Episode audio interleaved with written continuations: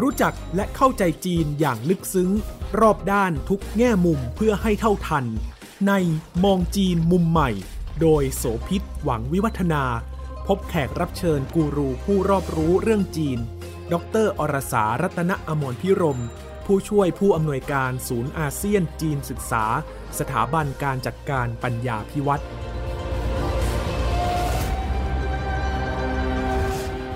我是毕业生们， 欢迎你们。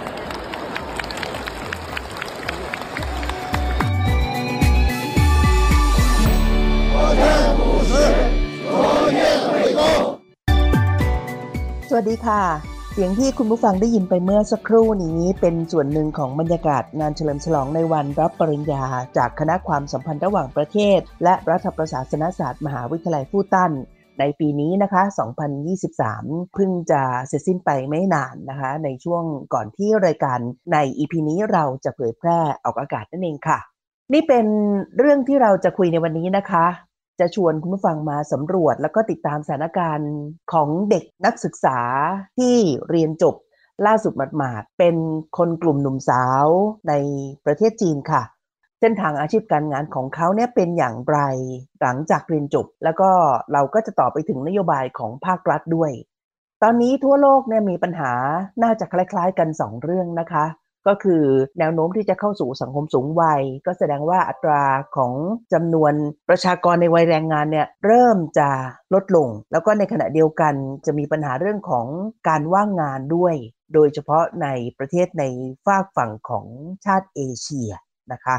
จีนก็ไม่แตกต่างกันค่ะ เจอทั้งสองเรื่องนี้คือนอกเหนือจากสองประเด็นที่ว่าแล้วก็ยังมีเรื่องอื่นที่ทับซ้อนก็มาด้วยจำนวนของที่นั่งในมหาวิทยาลัยอาจจะมีน้อยกว่าความต้องการหรือจำนวนของเด็กมัธยม หรือเด็กในระดับที่จบการศึกษาเตรียมก่อนเข้าสู่มหาวิทยาลัย เราจะคุยกันเรื่องนี้นะคะ โดยเฉพาะประเด็นเรื่องนโยบายจากภาครัฐของจีนที่จะสร้างแรงจูงใจเพื่อให้คนจีนที่มีความรู้ความสามารถเนี่ยไปทำงานในพื้นที่ห่างไกล ซึ่งก็เรียกว่ายิงกระสุนนัดเดียวได้นกสองตัวเนี่ยจะมีส่วนในการช่วยพัฒนาพื้นที่ห่างไกล เรียกว่าให้มีความเจริญเพิ่มมากขึ้น แล้วก็ขยับเพื่อทำให้การเติบโตเศรษฐกิจโดยรวมของประเทศเนี่ยไปพร้อม ๆ กันได้อย่างไรค่ะ วันนี้เราจะคุยกับดรอรสา รัตนอบรพิรม ผู้ช่วยผู้อำนวยการศูนย์ อาเซียนจีนศึกษา สถาบันการจัดการปัญญาพิวัตรสวัสดีค่ะ คุณโสภิตสวัสดีคุณผู้ฟังนะคะ ตอนนี้ยังทักทายมาจากที่เซี่ยงไฮ้นะคะล่าสุดนี้บรรยากาศงานเฉลิมฉลองที่เราเปิดไปเมื่อช่วงต้นก็เป็นส่วนหนึ่ง เพราะว่าอาจารย์เพิ่งจะได้สำเร็จการศึกษาในระดับปริญญาเอกจากที่นั่นนะคะ ต้องขอแสดงความยินดีกับอาจารย์อรสาด้วยนะคะ ที่ได้รับรางวัลพิเศษจากคณะบดีในสาขาความโดดเด่น ด้านกิจการระหว่างประเทศ จากมหาวิทยาลัยฟูตันค่ะแสดงความขอบพระคุณค่ะ เสียงจากการเปิดในช่วงต้นของรายการเมื่อสักครู่ก็เป็นส่วนหนึ่งใช่ค่ะ แล้วก็ปีนี้ต้องถือว่ามันเป็นปีที่พิเศษมากๆ เนื่องจากว่าตั้งแต่โควิดเป็นต้นมานะคะ สามปีค่ะ ในประเทศจีนไม่มีการจัดพิธีรับปริญญา ที่เซี่ยงไฮ้อ๋อหรือว่าที่มหาวิทยาลัยฟูตันเนี่ยไม่ได้จัดงานรับปริญญามาแล้ว 3 ปี นี่เป็นปีแรกหลังจากยุคโควิดค่ะ แล้วก็พอดีว่าเป็นครบรอบ 100 ปีของที่คณะด้วย ก็เลยมันก็เลยเหมือนเป็นงานที่ค่อนข้างพิเศษนิดหนึ่งค่ะสำหรับปีนี้ค่ะวันนี้เรื่องที่เราจะมาคุยกันเนี่ยค่ะได้เกรินตอนต้นว่า ตอนนี้เด็กจบใหม่ของจีนเนี่ยในภาพรวม คือเด็กก็เรียนจบเพิ่มมากขึ้น แต่ว่าตลาดแรงงานเนี่ยยังรองรับไม่เพียงพอหรือว่าความต้องการยังไม่ได้สอดคล้องกัน แล้วก็ทำให้เกิดการว่างงานด้วยสำนักงานสถิติแห่งชาติจีนเนี่ยบอกว่าอัตราการว่างงานเนี่ยเพิ่มขึ้นต่อเนื่อง คือเราเข้าใจได้ว่าช่วงปีที่แล้วเนี่ยนะคะที่ระดับที่ 17 กว่าๆเนี่ยอ่าเป็นส่วนหนึ่งจากเรื่องของสถานการณ์โควิด -19 แต่ปีนี้ค่ะ ตอนนี้ก็ทะลุมาที่มากกว่า 20%แล้วนะคะ ซึ่งก็เป็นตัวเลขที่มีสัดส่วนเพิ่มขึ้นมาที่ทำให้เป็นโจทย์ใหญ่ของทางการภาครัฐที่พยายามจะทำยังไงให้แก้ปัญหาในเรื่องนี้ได้ เพราะว่าในส่วนหนึ่งเนี่ยสปีที่ผ่านมาก็มีอีกหนึ่งปัญหาของจีนคือแรงงานในระบบเนี่ยลดลงไปประมาณสักมากกว่า 40 ล้านคนนะคะ ซึ่งก็เป็นส่วนหนึ่งจากสังคมสูงวัย แล้วก็ปัญหาเรื่องของโควิด -19 ด้วย เป็นสัดส่วนที่ค่อนข้างจะสูงทีเดียว ก็นำสู่ปัญหาต่างๆ ที่เพิ่มเติมขึ้นมาด้วย แล้วก็อีกเรื่องหนึ่งเนี่ยสถานการณ์ของเด็กจีน ปรากฏว่าในช่วงหลายปีหลังที่ผ่านมาจำนวนไม่น้อยเลย เรียนในวุฒิการศึกษาที่สูงกว่างานที่ตัวเองไปสมัครสถานการณ์นี้มันหนักหนาขนาดไหนคะอาจารย์คะอยากให้อาจารย์เล่าให้ฟังหน่อย สอดคล้องกับที่คุณโสภิตว่านะคะว่าสัดส่วนเด็กจบระดับการศึกษาในระดับอุดมศึกษาละกัน ก็คือในระดับมหาวิทยาลัยเนี่ยค่ะ มันก็มีอัตราที่เพิ่มขึ้นมาตลอด ตัวเลขก่อนปี 2000 เนี่ย 2,000ท้วนๆเนี่ยค่ะ ยังไม่ถึง 1 ล้านคนนะคะ แต่หลังจากปี 2001 เป็นต้นมาเนี่ยก็คือทะลุ 1 ล้านคนมาโดยตลอดเลย มาทะลุ 10 ล้านคนในปีที่แล้วค่ะโอ้และปีล่าสุดก็คือปี 2023 นี้มีบัณฑิตจบใหม่ 11.58 ล้านคนค่ะ ในขณะที่ตลาดของแรงงานหรือว่าตลาดการรองรับนี่เป็นยังไงคะอาจจะน้อยลงนะคะ แล้วก็คือเรื่องของอาชีพมันก็มีการเปลี่ยนแปลงด้วย หลาย ๆ อาชีพอาจจะเป็นอาชีพซันเซ็ตก็จะค่อย ๆ หายไปจากท้องตลาดใช่ไหมคะในขณะเดียวกันมันก็จะมีอาชีพที่เป็นอาชีพรุ่นใหม่ที่สอดรับกับการพัฒนาของโลกหรือว่าเศรษฐกิจในยุคใหม่ ก็จะเติบโตขึ้นมาด้วย มันยังมีปรากฏการณ์ที่น่าสนใจอันนึงก็คือว่าเด็กที่จบในระดับ graduate school หรือว่าปริญญาโทกับปริญญาเอกอะค่ะรวมกันเนี่ยมันมากกว่าเด็กจบปริญญาตรีอีก เออ มันต้องมีเด็กที่จบแล้วแต่ไปทำงานวุฒิที่สูงกว่าในหน้าที่การงาน มันก็เลยเห็นได้ชัดเลย เพราะว่าเด็กเนี่ยเรียนเป็นสูงมากขึ้นแล้วทำไมเด็กถึงต้องไปเรียนกันสูงขึ้นนะคะ ส่วนหนึ่งก็เป็นเพราะว่าบางคนก็บอกว่าจบตรีเนี่ยหางานยากแล้วก็เงินเดือนน้อยนะคะ อาจจะน้อยกว่าที่เขาคาดหวัง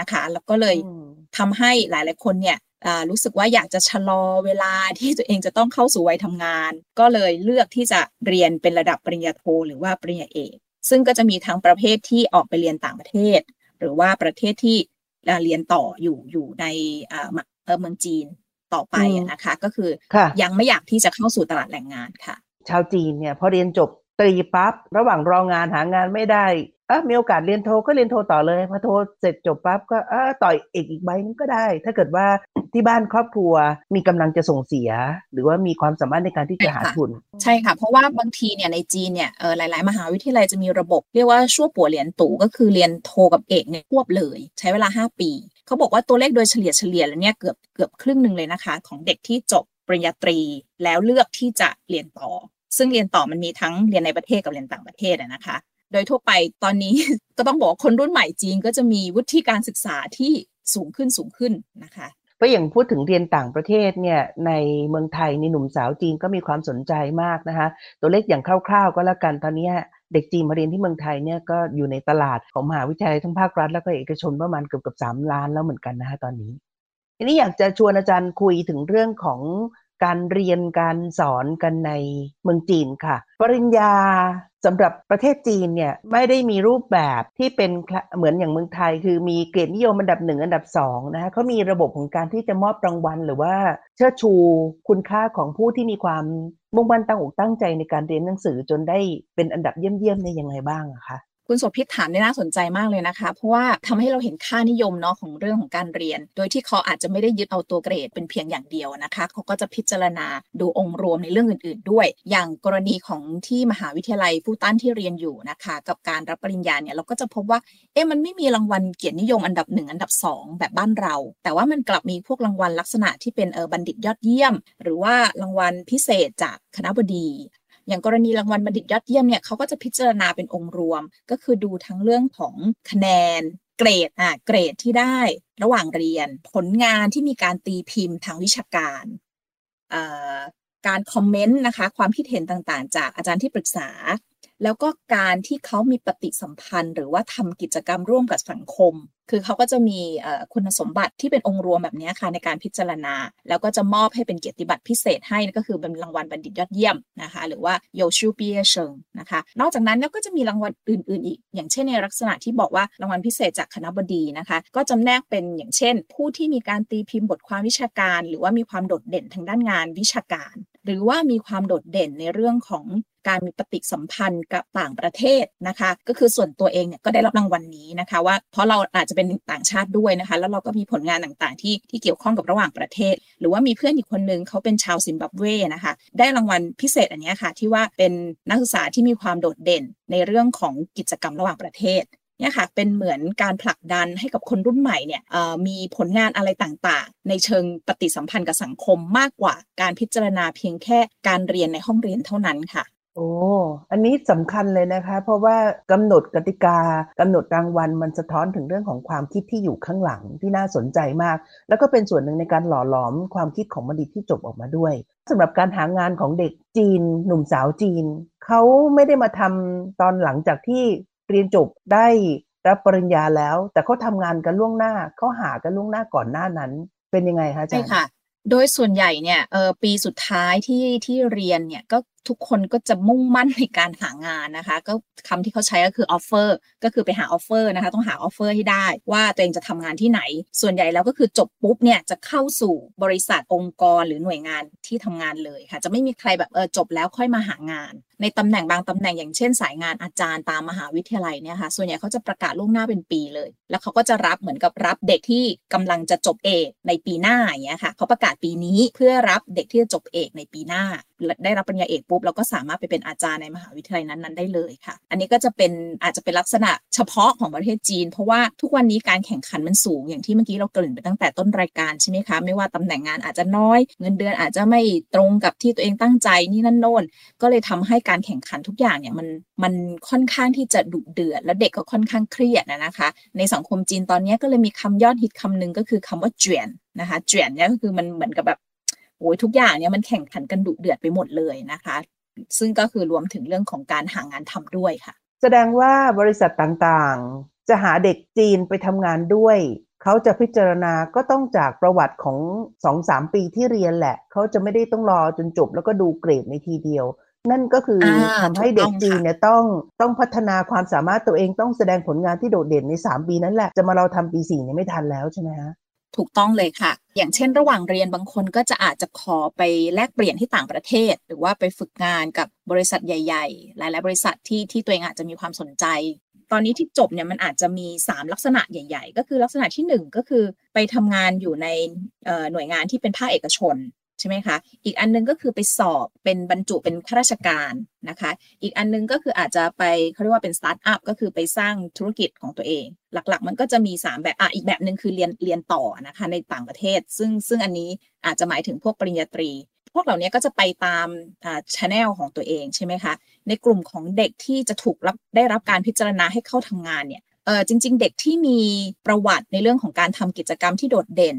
มีผลงานตีพิมพ์ทางวิชาการค่อนข้างดี หรือแม้แต่จบจากต่างประเทศเนี่ย อันนี้ถือว่าค่อนข้างเนื้อหอมนะคะ ตอนนี้เมืองจีนต้องบอกว่าชอบเด็กที่จบต่างประเทศมากนะคะ ก็เลยอาจจะเป็นส่วนหนึ่งที่ทำให้มีเด็กจีนจำนวนไม่น้อยที่จบปริญญาตรี แล้วก็ไปเรียนต่อไปศึกษาต่อที่ต่างประเทศนะคะ ซึ่งทำให้เด็กรุ่นใหม่เนี่ยก็เข้ามาเออเป็นกำลังสำคัญเลยนะคะ ในการพัฒนาประเทศ เพราะว่าได้รับแนวคิดหรือว่าได้รับวิวัฒนาการเทคโนโลยีต่างๆเนี่ยจากต่างประเทศเข้ามาด้วย อันนี้เป็นส่วนหนึ่งนะคะ แล้วก็ทำให้เออบรรยากาศในเรื่องของการทำงานเนี่ยมันมีลักษณะเป็นมัลติเคาเจอร์มากขึ้น ก็คือมีความหลากหลายทางวัฒนธรรม เมืองจีนมันก็เลยมีความทันสมัยที่ที่มันอาจจะไม่เหมือนในอดีตนะคะไม่รู้เด็กที่จบมาจากเมืองไทยเนี่ยสถานะเวลาที่กลับเข้าไปที่เมืองจีนแล้วไปหาทำงานเนี่ยการยอมรับเป็นระดับไหนคะอาจารย์ก็จะได้รับความนิยมโดยเฉพาะในกลุ่มภาคธุรกิจที่ทำธุรกิจกับประเทศไทย เพราะทุกวันนี้เนี่ยบริษัทจีนที่เข้าไปตั้งฐานอยู่ในไทยเนี่ย มันมากขึ้นมากขึ้นทุก ๆ ปีเลย ไปดูตัวเลขจาก BOI ก็ได้ใช่ไหมคะ จีนจะเป็นประมาณอันดับหนึ่งอันดับสองสลับสลับกับญี่ปุ่นอย่างเงี้ยดูดูตลอด ก็เลยทำให้มีตำแหน่งงานสำหรับคนที่เรียนจบประเทศจีนเนี่ย มากขึ้นด้วยเป็นลำดับ รวมทั้งบริษัทไทยบางบริษัทนะคะที่ต้องการขยายธุรกิจตัวอย่างนะคะก็คือจะมีอย่าง SCG หรือว่าปตท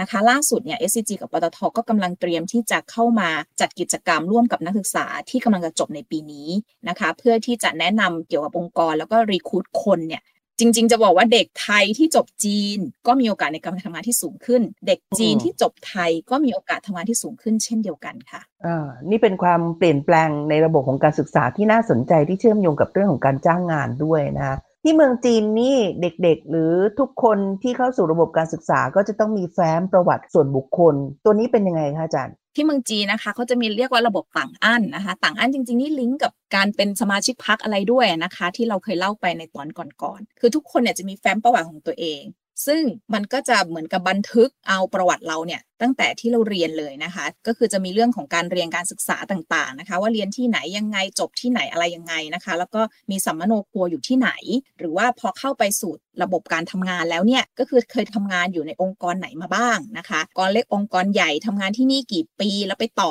ในตำแหน่งนู้นกี่ปีนะคะ ทุกอย่างก็จะมีระบบไว้หมด รวมทั้งบันทึกเรื่องของอสัมมโนครัวด้วย เพราะว่าจีนเนี่ย เขาเรื่องการทำงานกับสมมโนครัวอาจจะมีความลิงก์กันค่อนข้างสูงนะคะ การซื้อบ้านอะไรพวกนี้ค่ะ เราต้องมีสัมมโนครัวอยู่ในเมืองนั้นๆ เราถึงจะซื้อบ้านได้ ไม่งั้นเราก็ไม่มีสิทธิ์ อันนี้แตกต่างจากเมืองไทยอย่างเห็นได้ชัดใช่ไหมคะ หลายๆ คนที่ทำงานอยู่ในกรุงเทพ มีทะเบียนบ้านหรือมีสัมมโนครัวอยู่ต่างจังหวัด แต่เขาก็อาจจะซื้อคอนโด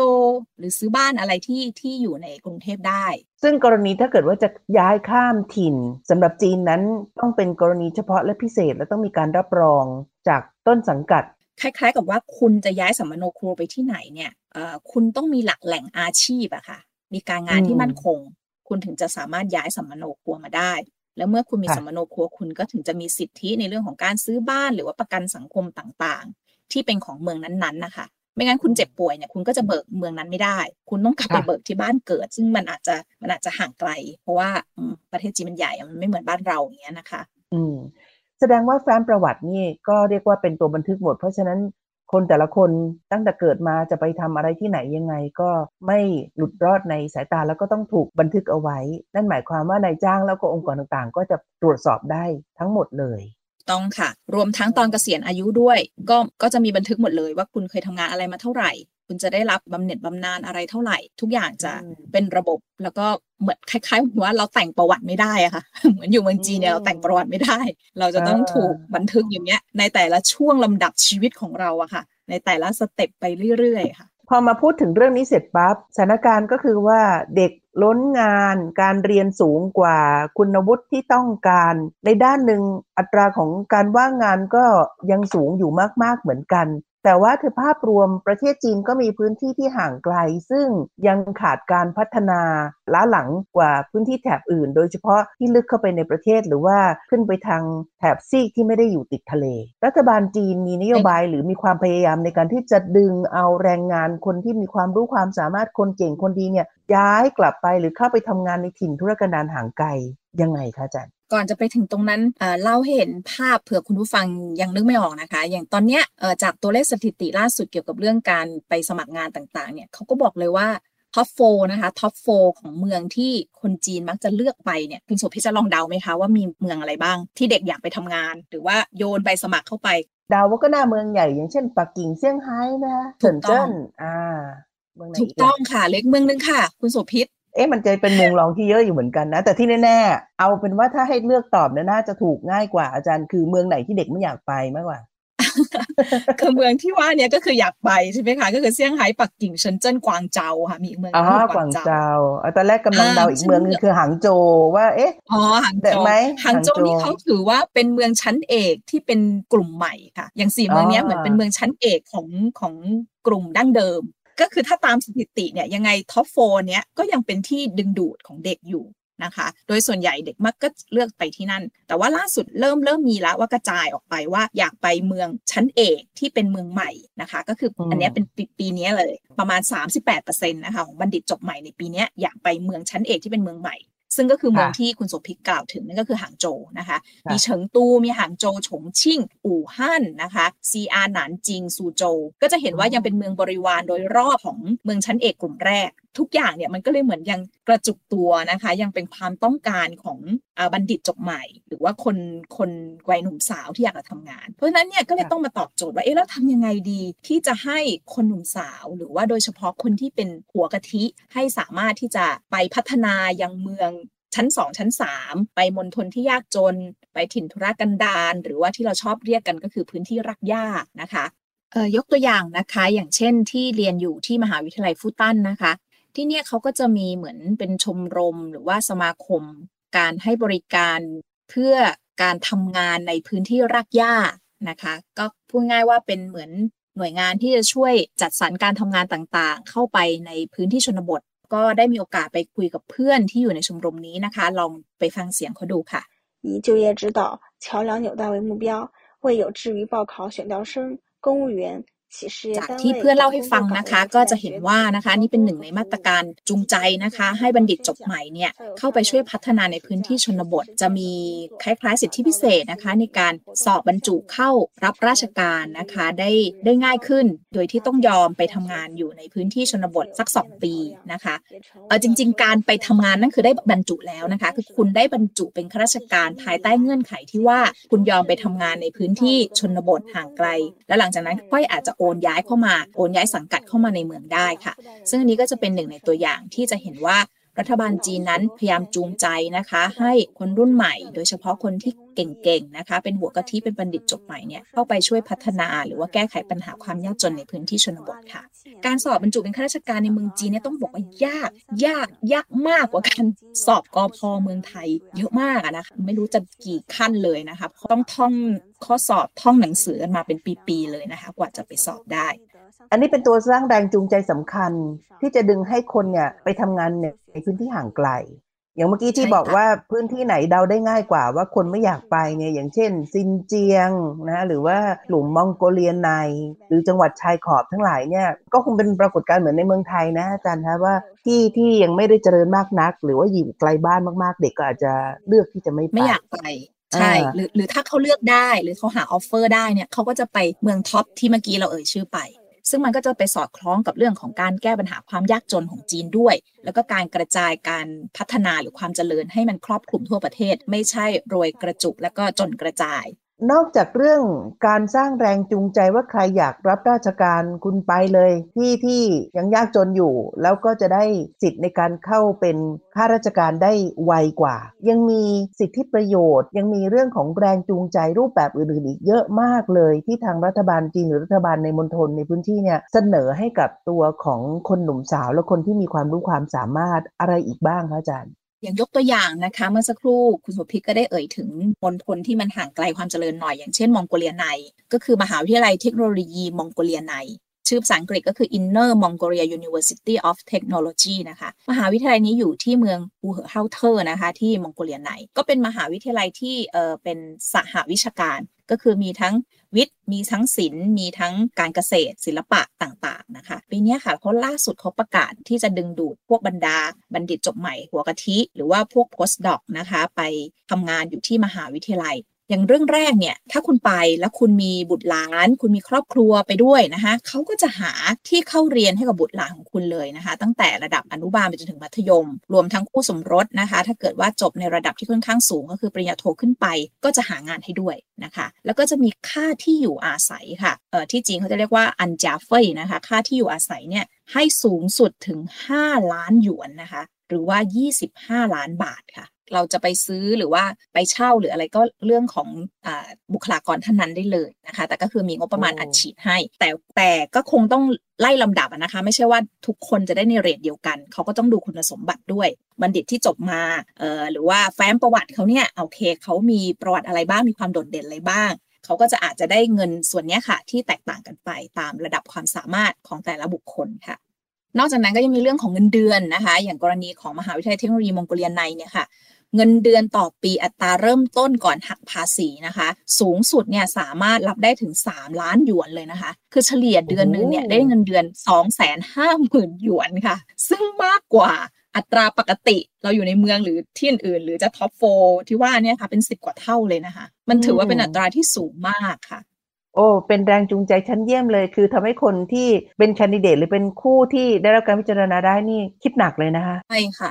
แล้วก็มีทุนวิจัยทุนอุดหนุนการวิจัยสนับสนุนให้ด้วยนะคะ สูงสุดเนี่ยหนึ่งร้อยล้านหยวนเลยนะคะอ๋อแสดงว่ารัฐบาลจีนออกแบบนโยบายตัวนี้เนี่ย เพิ่มสวัสดิการหรือสร้างแรงจูงใจที่ดูแล ไม่ใช่เฉพาะประโยชน์ของตัวคนนั้นๆ ที่จะให้ไปทำงาน แต่ยังครอบคลุมไปถึงครอบครัว ลูก แล้วก็การครอบคลุมที่ว่านั้น รวมไปถึงการกินอยู่ที่พักค่าตอบแทน งานที่จะหาให้รวมทั้งสวัสดิการอื่น ๆด้วย มันส่งผลที่ทำให้คนหนุ่มสาวจำนวนไม่น้อย หรือคนที่เข้าข่ายที่ว่าเนี่ยสนใจในoffer เหล่านี้ แล้วก็ตอบรับมากแค่ไหนคะอาจารย์ในความเป็นจริงแล้วเนี่ยนะคะก็ยังมีคนลังเลเป็นคนจำนวนเยอะนะคะ ที่จะไม่ไป เพราะส่วนใหญ่เนี่ยเขาอยากจะไปในเมืองที่หนึ่งมีความเจริญสูงมีรายได้สูงอยู่ในตัวเมือง แล้วก็เรื่องของ สำมะโนครัวอย่างที่ว่าด้วยนะคะ ถ้าไปอันเนี้ยเหมือนกับเขาก็ต้องย้ายสำมะโนครัวไปอยู่ที่มองโกเลียใน คือต่อให้เขาจะทำงาน 3 ปี 5 ปีอะไรเงี้ยนะคะ เขาก็จะต้องย้ายไปเหมือนกัน ซึ่งโดยทั่วไปเลยนะไม่ไม่ค่อยสอดรับกับค่านิยมคนจีน จริง ๆ คนจีนเวลาทำงานเนี่ยค่ะ ส่วนใหญ่เขามักจะทำงานอยู่ในที่ใดที่หนึ่งเนี่ยค่อนข้างยาวนะคะ เขาจะไม่ค่อยนิยมการเปลี่ยนงาน แล้วก็ที่เมืองจีนมันจะมีระบบที่เขาเรียกว่าเปลี่ยนจื้อก็คือ มันไม่ใช่ข้าราชการนะคะ แต่ว่ามันเป็นตำแหน่งที่เหมือนเขาให้โคต้าไว้อะค่ะ ซึ่งถ้าโคต้าเนี้ยมันหมดมันก็คือหมดไปเลย แล้วถ้าเราเข้าไปทำงานโดยที่เราไม่มีโคต้าเราก็ไม่ได้เหมือนกัน บางคนเนี่ยพอกว่าเขาจะได้ทำงานในที่ใดที่หนึ่งก็คือเขาก็คือกินโคต้านั้นเวลา เขาก็จะไม่เหมือนไม่ไม่ปล่อยอะค่ะ ไม่ปล่อยโคต้าตัวเองให้หลุดออกไปอย่างเงี้ยค่ะ ก็มีผลต่อการตัดสินใจเช่นเดียวกัน กรณีอย่างเงี้ยค่ะ มักจะเหมาะกับเด็กที่เป็นชาวมองโกเลียในอยู่แล้ว และอาจจะมาได้รับระดับการศึกษาที่ค่อนข้างดีในเมืองใหญ่ เป็นการจูงใจให้เขาเนี่ยกลับไปยังบ้านเกิด ได้ไปทำงานพัฒนาที่บ้านเกิดของตัวเอง คือแรงจูงใจที่ว่าครอบคลุมไปถึงเรื่องของการให้ทุนวิจัย อันนี้เนี่ยมันเป็นตัวที่จะช่วยต่อยอดได้อย่างดีก็คือว่าไม่ใช่แค่ดึงคนกลับไปทำงานใช้ศักยภาพของเขา แต่ยังหนุนเสริมโดยเฉพาะในกลุ่มภาคของฝ่ายวิชาการ มันสะท้อนถึงวิธีคิดเบื้องหลังที่น่าติดตามเหมือนกัน ถ้าเปรียบเทียบกับเรื่องการส่งเสริมเรื่องทุนวิจัยสำหรับในเมืองไทยเนี่ยนะคะก็เห็นความแตกต่าง เพราะอย่างเมืองไทยเราเนี่ยในอดีต อย่างเช่นตัวอย่างกลุ่มของการเกษตร เรื่องพัฒนาเรื่องพันธุ์ข้าวของเราเคยเป็นอันดับหนึ่งข้าวเราเนี่ยโด่งดังไปทั่วโลก แต่ยุคหนึ่งเนี่ยการสนับสนุนงบวิจัยให้พัฒนาต่อรวมทั้งในสาขาอื่นด้วยเนี่ยมันก็หยุดลงไปหรือมันถูกตัดถูกลดทอนตลอดเวลาก็ส่งผลต่อความก้าวหน้า หรือการเติบโตในสาขางานวิชาการด้วย แต่ส่วนนี้เนี่ยจีนเขา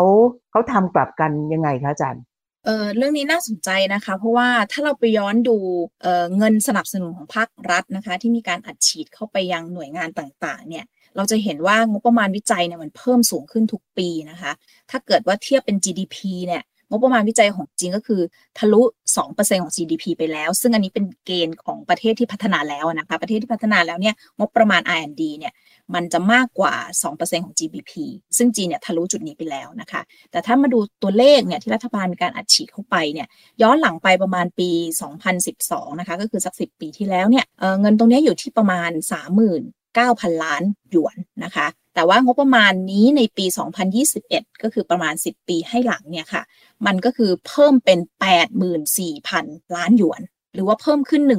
116%ค่ะ ซึ่งนี้ก็จะเห็นว่ามันเป็นตัวเลขที่แบบก้าวกระโดดมาก แล้วก็สอดรับกับนโยบายหรือยุทธศาสตร์ชาติที่ที่จะเป็นมหาอำนาจของประเทศที่มีความก้าวหน้าทางวิทยาศาสตร์และเทคโนโลยีค่ะวิธีคิดของการกำหนดนโยบายในแต่ละประเด็น มันไม่ได้แยกขาดจากกัน และมันเชื่อมต่อกันด้วย ถ้ามองภาพใหญ่แล้วมีส่วนหนึ่งของการสร้างคนขึ้นมาพอสร้างคนขึ้นมาเป็นคนคุณภาพแล้วเขาก็พยายามจะหมุนแปรเอาบุคลากรเหล่านี้ไปใช้ในการทำให้เกิดประโยชน์ในพื้นที่ ซึ่งอาจจะยังล้าหลังอยู่ อันนี้คือจะดึงเพื่อนดึงพวกเข้ามาให้โตแล้วก็ให้ก้าวหน้าไปด้วยกัน มันเป็นวิธีคิดที่มันสะท้อนอยู่ในหลาย ๆ ชั้นของความคิดของการกำหนดนโยบายนะคะ ตัวอย่างของการสร้างแรงจูงใจให้คนจีนไปทำงานในพื้นที่ห่างไกลธุรกันดารเนี่ยทำให้ดิฉันนึกถึงแผนแก้จนอีกอันหนึ่งของรัฐบาลจีนที่กำหนดมา ซึ่งมันก็ได้ผลอยู่พอสมควร นั่นก็คือว่าการผูกโยงเอาชะตาชีวิตของครอบครัวยากจนในพื้นที่เนี่ยสองสามครอบครัวกับข้าราชการหรือเจ้าหน้าที่รัฐในหน่วยงานที่เกี่ยวข้องนั้นๆเนี่ยต่อคน นโยบายนี้ก็คือพูดง่ายๆว่า ถ้าเจ้าหน้าที่ที่เกี่ยวข้องกับการแก้ไขปัญหาปากท้องของคนในชุมชน คนไหน อยากจะพัฒนาตัวเอง อยากจะก้าวหน้า หรืออยากจะมีผลงานที่สำเร็จที่โชว์ได้เพื่อทำให้เลื่อนระดับขั้นเลื่อนตำแหน่งเนี่ยคุณก็ต้องไปดูแลกับครอบครัวยากจนเนี่ยหนึ่งสองสามครอบครัวอะไรก็ว่าไป ต้องดูแลฟื้นฟูต้องเป็นพี่เลี้ยง ให้คำแนะนำให้คำปรึกษาช่วยจนกระทั่งครอบครัวนั้นหายจน ก็ถือเป็นผลงานของคุณที่คุณจะได้โปรโมตตำแหน่งด้วย เรื่องนี้อาจารย์มีข้อมูลสนับสนุนยังไงไหมคะว่าทำไมจีนเขาถึงคิดออกแบบนโยบายแบบนี้เพื่อแก้จน เขาต้องการกระจายความเจริญนะคะ แล้วก็กระจายความร่ำรวยนะคะจีนก็จะมีคำว่า common prosperity ใช่ไหมคะก็คือรุ่งเรืองร่วมกัน หลังจากที่จีนใช้นโยบายปฏิรูปเปิดประเทศเนี่ยการร่ำรวยหรือว่าความเจริญเนี่ยมันกระจุกอยู่ในพื้นที่บริเวณชายฝั่งทะเล รัฐบาลจีนจะมีการคิดมาตรการที่มันเป็นลักษณะองค์รวม เพื่อที่จะทำให้มันเกิดองค์คาพยพใหญ่ของประเทศนะคะ แล้วก็จะได้ช่วยกันฉุดดึงให้ความเจริญเนี่ยมันมีการกระจายลงไปค่ะ คุยมาถึงช่วงท้ายเนี่ยคุณผู้ฟังคงจะเห็นภาพแล้วนะคะว่าเวลาคิดเนี่ยพอเป็นครบวงจรภาพรวมทั้งหมดมันก็จะส่งผลที่เกิดผลลัพธ์ได้ชัดเจนนี่เป็นเรื่องที่เราคุยกันวันนี้นะคะ กับท่านดรอรสา รัตนมรพิรม ผู้ช่วยผู้อำนวยการศูนย์อาเซียนจีนศึกษาสถาบันการจัดการปัญญาพิวัตรวันนี้เราสองคนลาแล้วนะคะ พบกันใหม่ในอีพีหน้า สวัสดีค่ะ สวัสดีค่ะ ติดตามฟังรายการมองจีนมุมใหม่ ได้ทางเว็บไซต์และแอปพลิเคชันไทย PBS Podcast กดติดตามสื่อสังคมออนไลน์ ทั้ง Facebook Twitter Instagram และ YouTube ไทย PBS Podcast ไทย PBS Podcast View the world via the voice